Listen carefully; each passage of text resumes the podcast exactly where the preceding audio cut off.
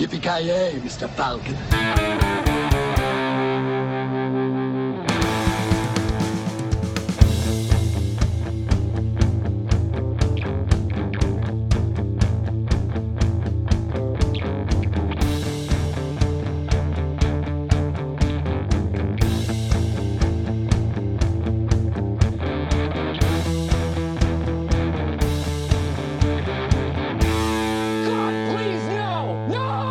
Tjena kära lyssnare, välkomna till Filmsmakarna. Ni hörde rätt, gubben har blivit galen, vad fasken säger han? Vi har bytt namn på podden. Okay, jag förväntar mig lite reaktion från er där, men okej, jag skiter i det, jag fortsätter. Vi kände ju att efter 200 någonting avsnitt av Creative Meltdown Podcast så var det dags för lite förändring, så att i vanlig ordning så är jag här för att diskutera dessa världsomvälvande tag som vi har tagit helt enkelt. Men jag är inte ensam. Från Piteå har jag med mig, ja, vem fan är med mig där? Jag tänkte att jag också skulle byta namn eller? Ja, alltså jag tänkte att jag ska börja kalla mig Carlos Lima från Piteå här nu. Max Power. Ja, och med oss annars har vi Ferdinand Dangerous. Ferdinand Dangerous var ju fint. The artist formerly known as Carl Nilsson. Ja, exakt. Ferdinand Dangerous låter som ett bra artistnamn om jag ska vara fullt ärlig faktiskt. Ja, faktiskt. Håller med. Det är lite som Dick Valentine, du vet Kent. Ja, men jag snodde det från The Hives, finns väl någon som heter det Mickey Dangerous eller något sånt där. Nej, vad fan heter han? Det är ju trummisen är det ju. Whatever. Det, jag vet vad Chris du pratar om. Chris Dangerous, ja, så är det. Briljant. Grymt namn. Ingen avoja. Vi kastar ut han med namnet helt enkelt. Ja, good riddance. Men, ja, fasken. Det ska vara ett clean cut. Exakt, clean cut. Vi skär av cancern.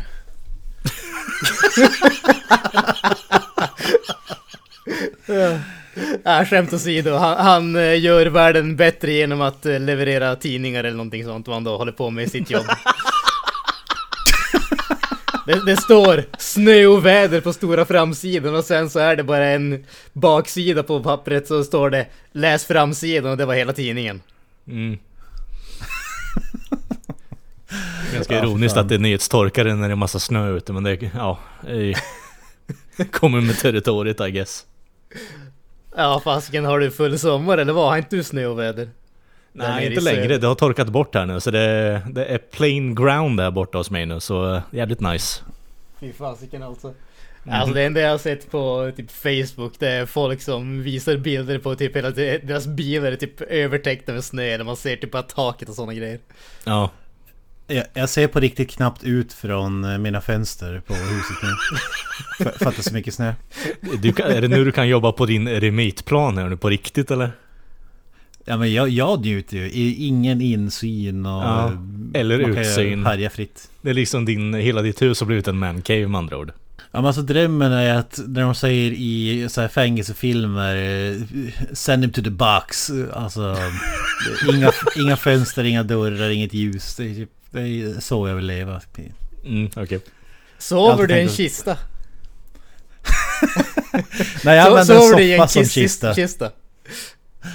Jag har inte råd med en kisskista, så jag använder en soffa som kista, precis som vår vän Nicholas Cage i Vampires Kiss. Underbart alltså, fy fasiken. Ja. Men vi kanske ska berätta varför vi byter namn också. Ja, absolut. Som sagt, vi har halvat på i 200 vanliga avsnitt plus några inaktuellt och så vidare.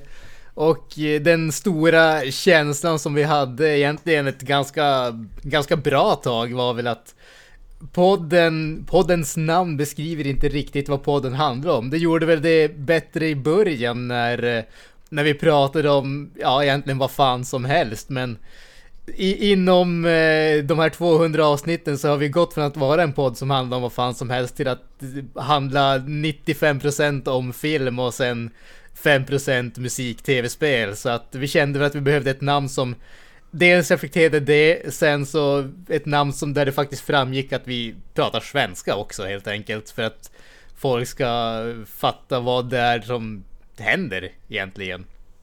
Det är väl kanske de stora bitarna, jag vet inte. Har ni några andra åsikter kring vad som var de stora grejerna? Nej, men du sammanfattar väl bra där. Det är så där. Igenkänningsfaktorn är ju någonting som man inte ska ta allt för lätt på heller. Givetvis våra kära lyssnare som redan lyssnar på podden känner ju igen Creative Meltdown Podcast, men att ha ett namn som lätt rullar av tungan, det blir som lätt att säga det, och det känns lite mer ikoniskt, låter som kanske ett väl seriöst ord att använda, men känns som det blir lättare för folk att komma ihåg det helt enkelt. Ja men absolut. Ja, det förra namnet, vi snackade om det här innan, och ingen så riktigt minns exakt hur det gick till, men det var ju typ så att vi hade spelat in ett avsnitt men hade ingen aning om vad vi skulle kalla podden, och eftersom att vi hade gjort ett avsnitt om Halloween och Halloween närmade sig, så sa väl typ Kalle eller någon att fan, nu måste vi ha ett namn, ja, för podden går ut på på det här datumet. Så då satt vi bara och spånade i typ 20 minuter och slängde ut en massa skit, och så blev det Creative Meltdown Podcast, och ja, man har haft ångesten den dag, måste jag säga. Så det känns bra att komma ett nytt namn. Så det känns som att man har gått från att bli cancerfri till att få malaria eller någonting med det här nya namnet. Vi har gått från cancerfri till malaria. Det kändes som ett steg neråt där, tycker jag. Att gå från cancer till malaria, okej. Men att gå från cancerfri till malaria, det känns inte så bra. Ja, men att vi går från cancerfri i och med att vi rycker bort det gamla namnet. Men vi får ändå lite malaria av det nya. Men det känns bra. Det känns i enhet med podden. Det får inte vara för bra namn heller. Det hade varit tråkigt. Nej, man vill ju inte kunna på något sätt ha många lyssnare liksom. Alltså man måste ha ett namn som speglar kvaliteten i podden. Ja, precis. Hade du haft ett så här briljant namn, då hade ju folk bara tagit sig för pannan, för att de vet ju att vi är inga jävla klåpare, så det känns bra ändå. Ja, men precis. Alltså, men vi kanske också ska säga att det blir inte så mycket film längre nu, utan vi ska ju prata om tulpaner och pelargonier, var väl tanken. Nej, absolut. Vi ska ju prata om sjukdomar och botemedel hela tiden nu istället. Nej, vi ska prata om Gene Simmons.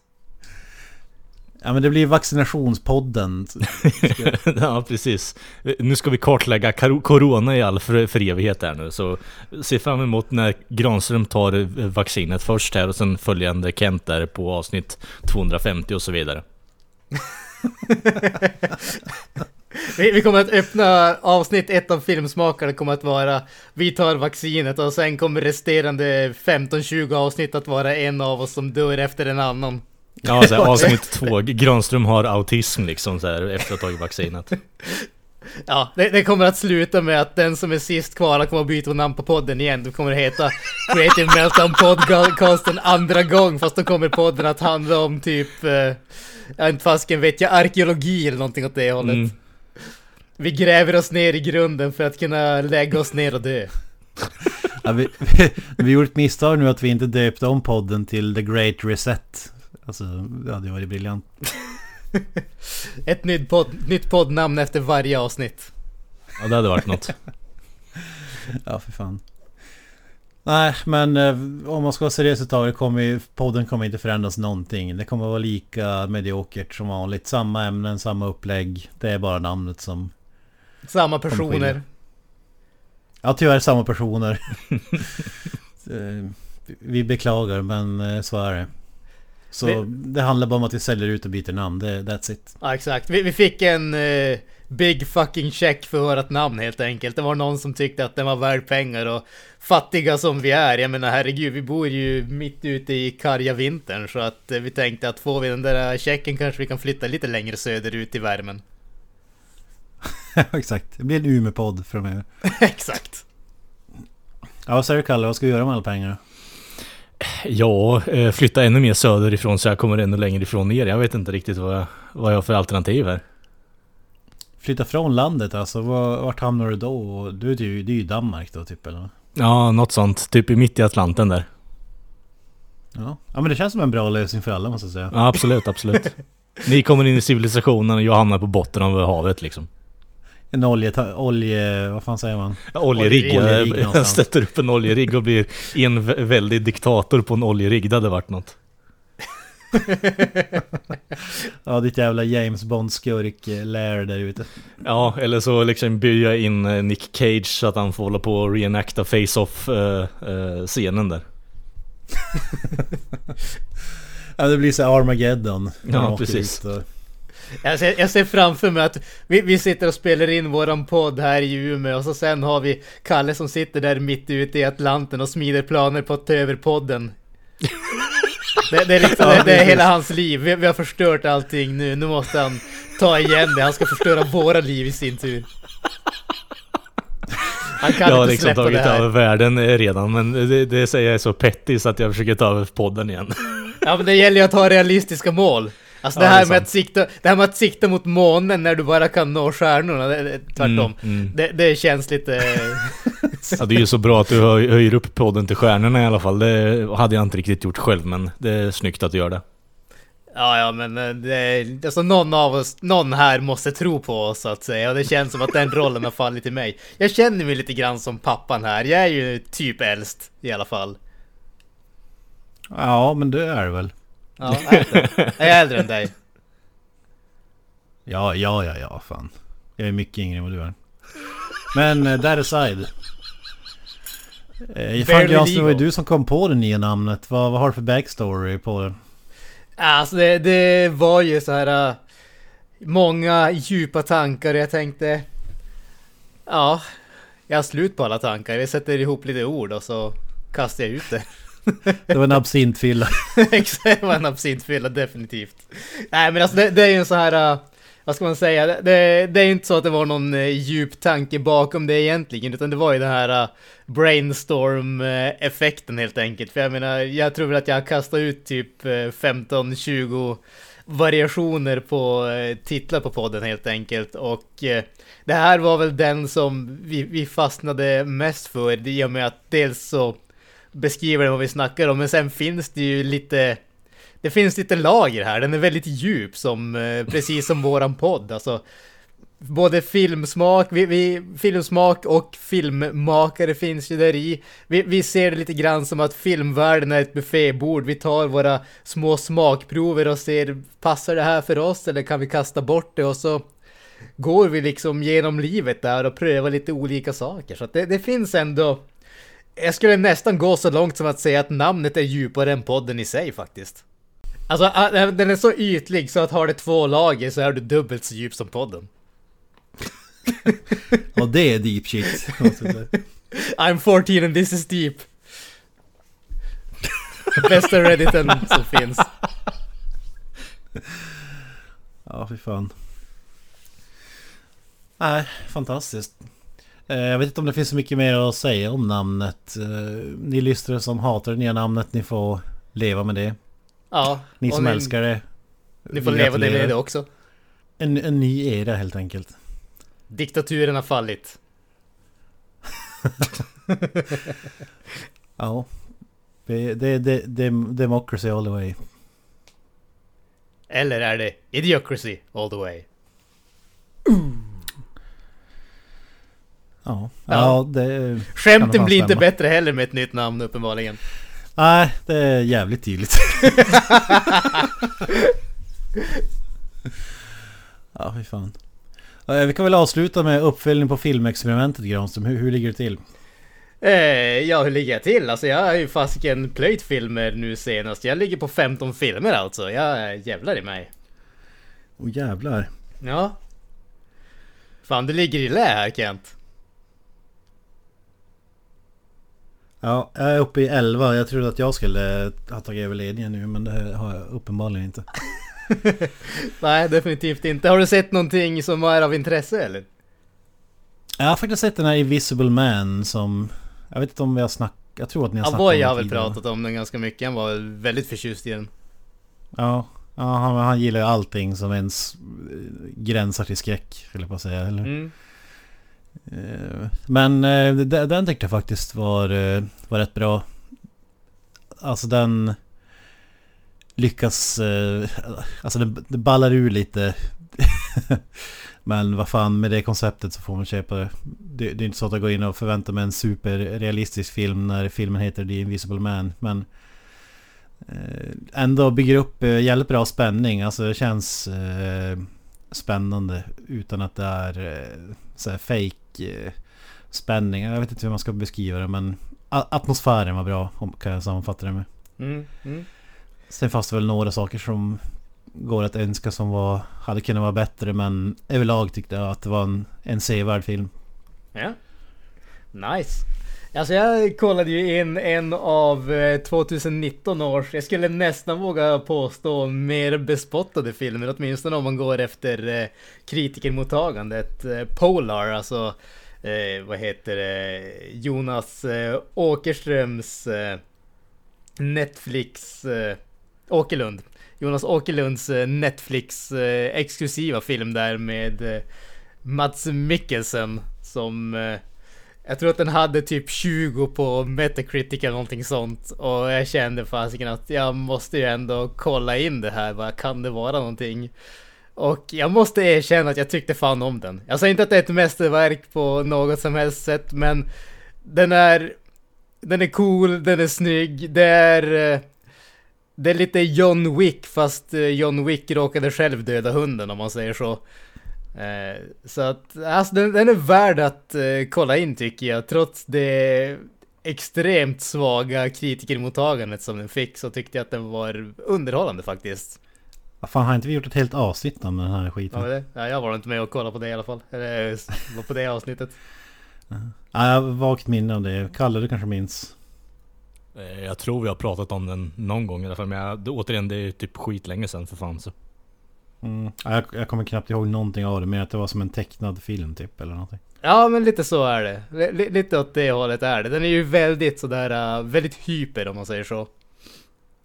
Men på tal om Jonas Åkerlund, har ni sett Lords of Chaos? Inte gjort det faktiskt. Nej.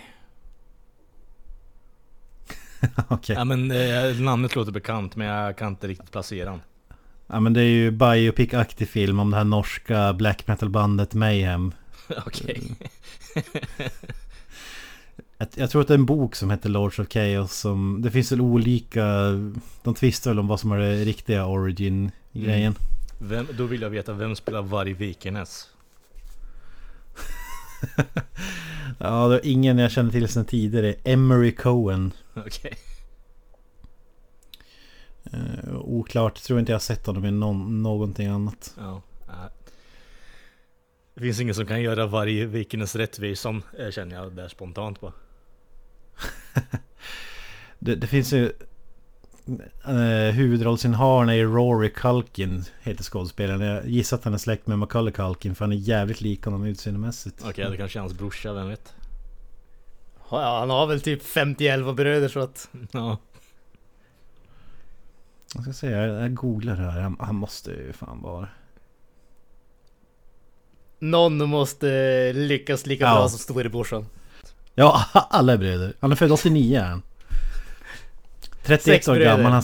Han ser ut att vara typ 15 i filmen. Men det är väl, ligger väl i släkten där. Macaulay Culkin skulle fortfarande kunna spela Home Alone, ungen. Kevin McAllister. Numera i alla fall. Ja, exakt. Ja. Alltså vi behöver definitivt en reboot på Home Alone med Macaulay Culkin som han är nu, typ 40 år gammal och fullkomligt neddrogad och miserabel. Han ser ju okej ut nu, Karlström. Har du inte sett honom? Han är ju back on the top igen. Fan, han ser ju okej ut. Ja. What the fuck? Ja. God damn.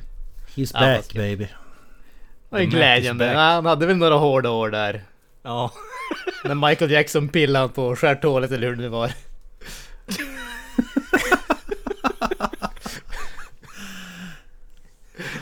Så är gravt specifik fetisch. Bara låt mig pilla dig på skärthålet. Det var väl det som han var inne på, så att...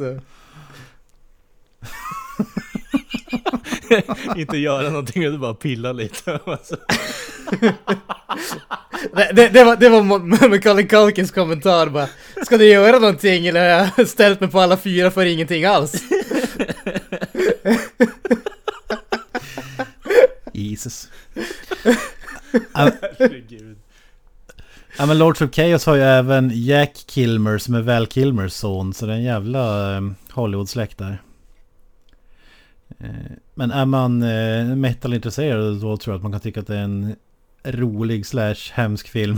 Ja, det är alltså, ganska brutal. Kyrkbränningar är alltid kul liksom. Ja, självmord och allt möjligt. Hilarious. Ja. Suicide's badass. Var det inte någon av dem som sköt en annan bandmedlem eller någonting åt det hållet?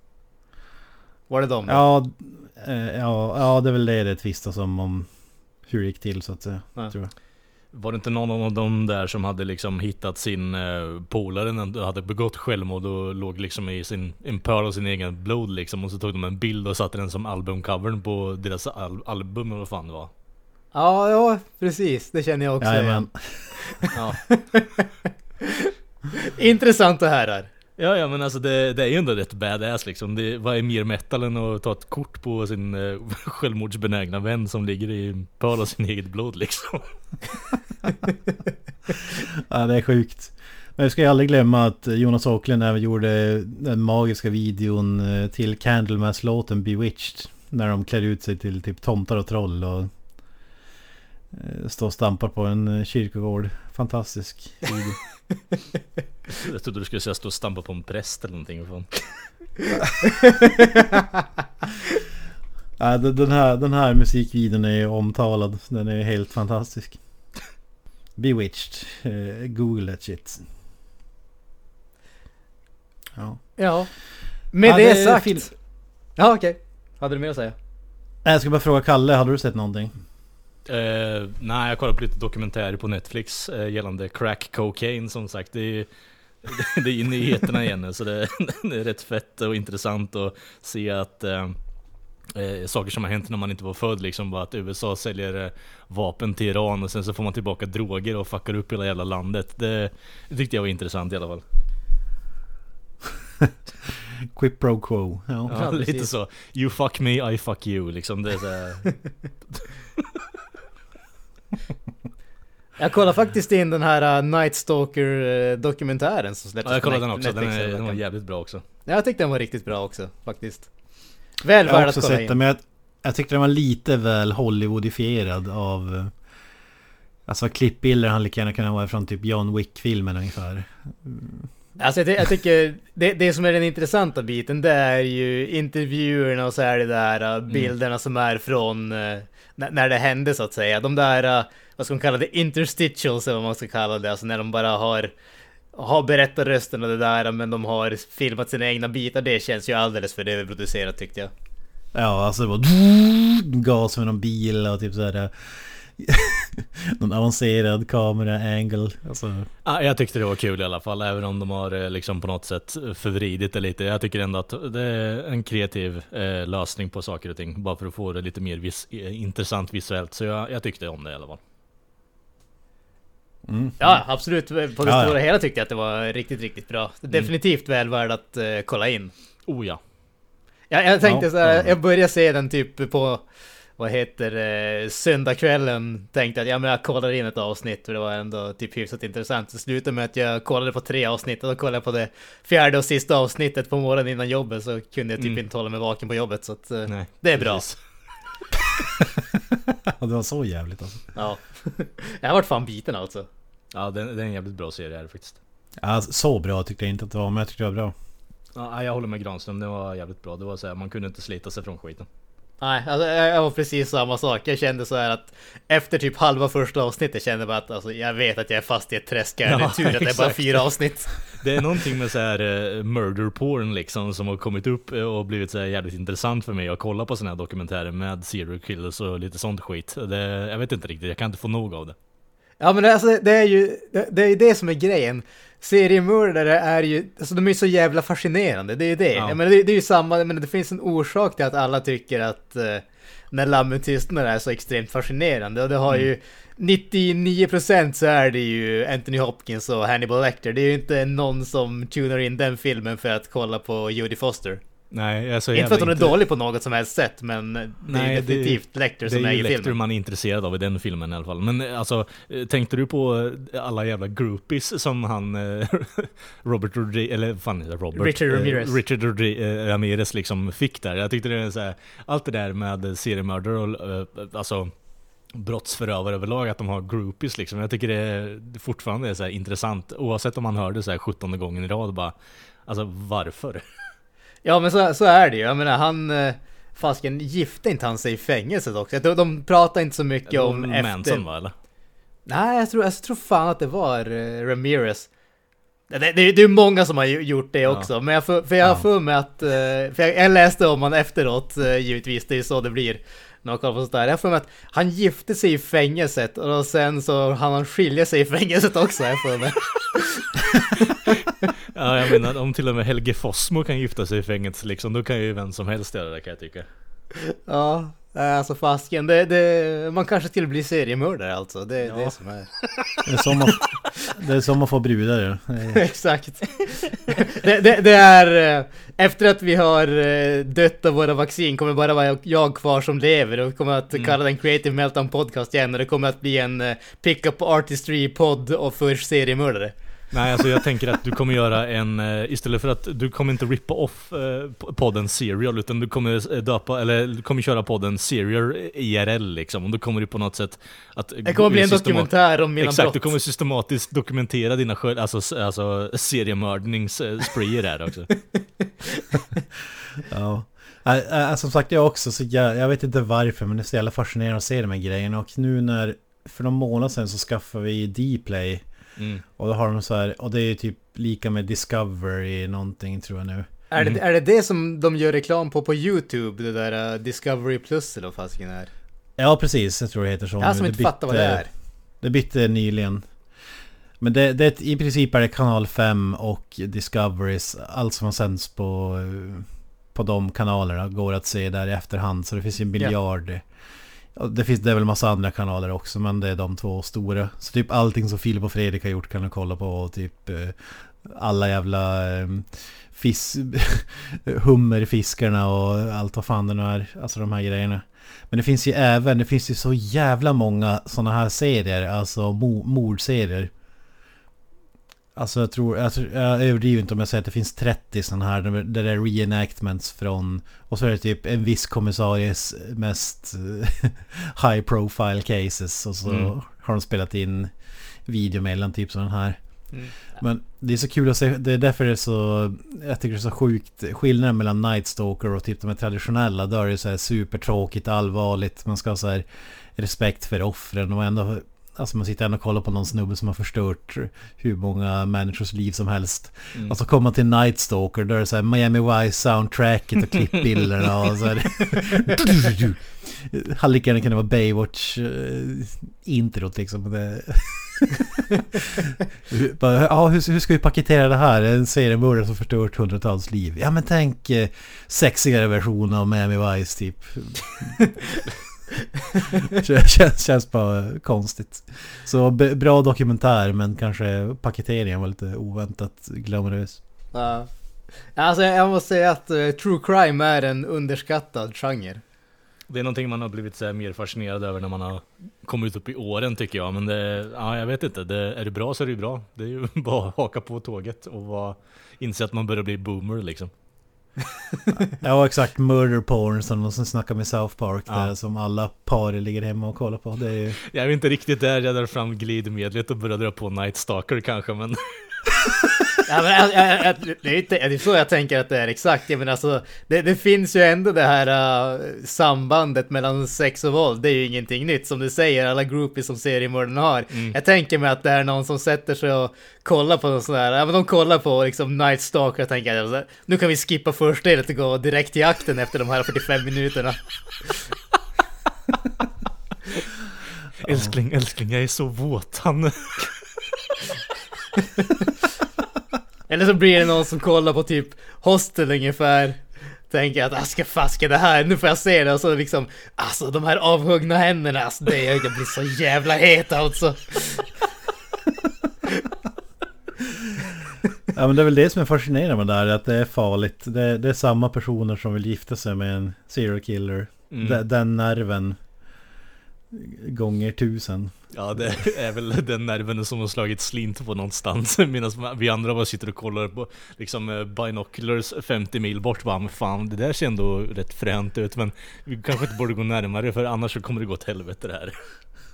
Ja, alltså, ni vet ju den Beck-aficionaden som jag är, så jag har ju sett alla de där jävla crime-drama-filmer, så nu när man sitter och player de här true crime, då blir det så här, vad fan, var det ingen bättre twist än så? Det var mannen i familjen som var mördaren. Så. Desensitized to violence liksom, vad fan. Ja, alltså, man måste ju säga att det finns ju ingen bättre beskrivning på att man är fast i filmträsket än när man börjar klaga på att verkliga livet inte har lika bra twister som Hollywood. Ja, men det är ju det. Typ, I saw this coming. Det här är inte värt min tid. Exakt. Jag hade kunnat lösa det problemet för fan. Ja, men alltså, jag tänker att alla här skulle vara värdelösa detektiver. För vi skulle börja med, okej, det här är ett mord. Och vi kommer att tänka direkt att alltså, det är hennes arbetsgivares son som hade en hemlig romans med hennes syster, men som blev påkommen och dödade henne för att hon inte skulle sprida det. Och sen i verkliga livet så är det typ, ja, alltså, det är hennes pojkvän. Han hade alkoholproblem och var väldigt svartsjuk. Ja. Fasken är det här, ska jag beviga mitt liv åt att hålla på och reda ut såna här självklara saker, vad är poängen?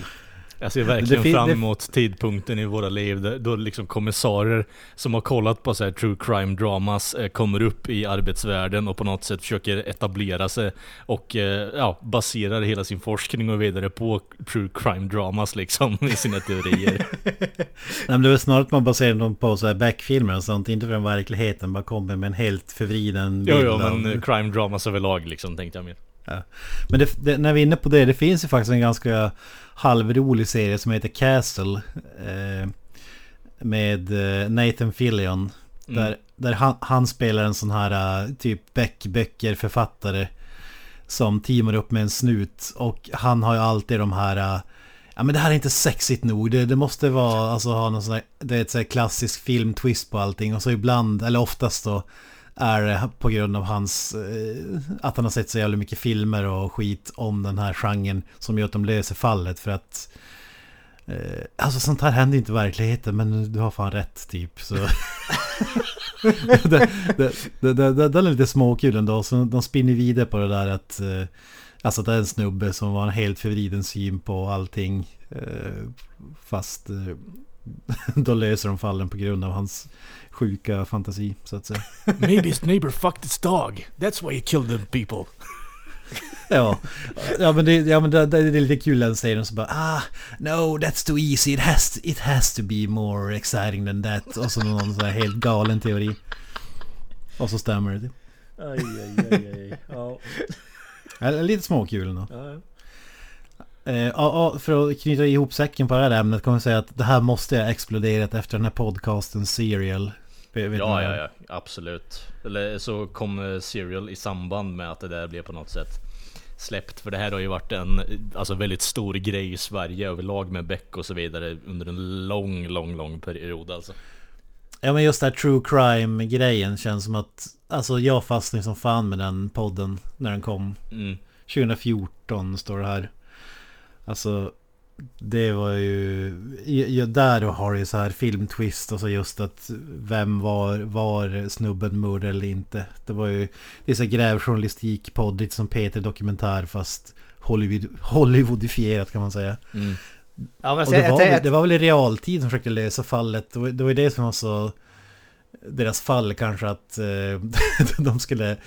de meddelar alla ledtrådar i avsnitten samtidigt som de på research i för slutet, och så sen, det var ju så jävla kul hur många som har drivit med det, typ när det var dags för sista avsnittet, nu ser vi fram emot den här programledaren ska berätta, äntligen får vi veta vad mördaren är det sista avsnittet. Som snuten inte har lyckats reda ut ungefär, och så typ, vad tycker jag? Vem tror jag är mördaren? Jag är inconclusive typ. Okej, det är ju ganska pantat på något sätt. Ja, så det finale blev ju en besvikelse, men sjukt intressant fall. Just det att det finns så mycket som talar för och talar emot. Lite som den där Making a Murderer på Netflix, lite av den varianten här. Ja. You did it? I don't know. Maybe I did. Ja. Ja, för fan, det förhörsrummet där med den efterblivna brorson eller vad fan där. Och så bara, vad gjorde ni med henne? We beat her. Didn't you shoot her? Yeah, yes, we shot her in the hand. Var inte huvudet? Yeah, we shot her in the head. Yes. Och så får Thomas Quick vibbar där liksom bara. Ja, jävlar. Här, ta lite amfetamin här, Thomas, nu, och så kan du peka ut vart kroppen låg liksom. Ja, den är ju sjuk alltså. Men ingen har missat varken Serial eller Making a Murderer, så det känns meningslöst att tipsa om. Yes, men med det sagt, vi knyter ihop denna namnändrande och mordinspirerade poddavsnittet. Ni hittar oss på filmsmakarna@gmail.com. Vårat Instagramkonto har bytt namnet, så ni som redan följer oss där, följer oss automatiskt, men givetvis nya lyssnare hoppas vi ska kunna hitta oss där. Vi har ju våran e-mailadress, ni får gärna kontakta oss, ris och ros. Vi kommer att läsa och ignorera det mesta, antar jag, i vanlig ordning. Det tror jag. Säkerligen. Nu börjar få en massa dödshot-mail liksom, eller vadå?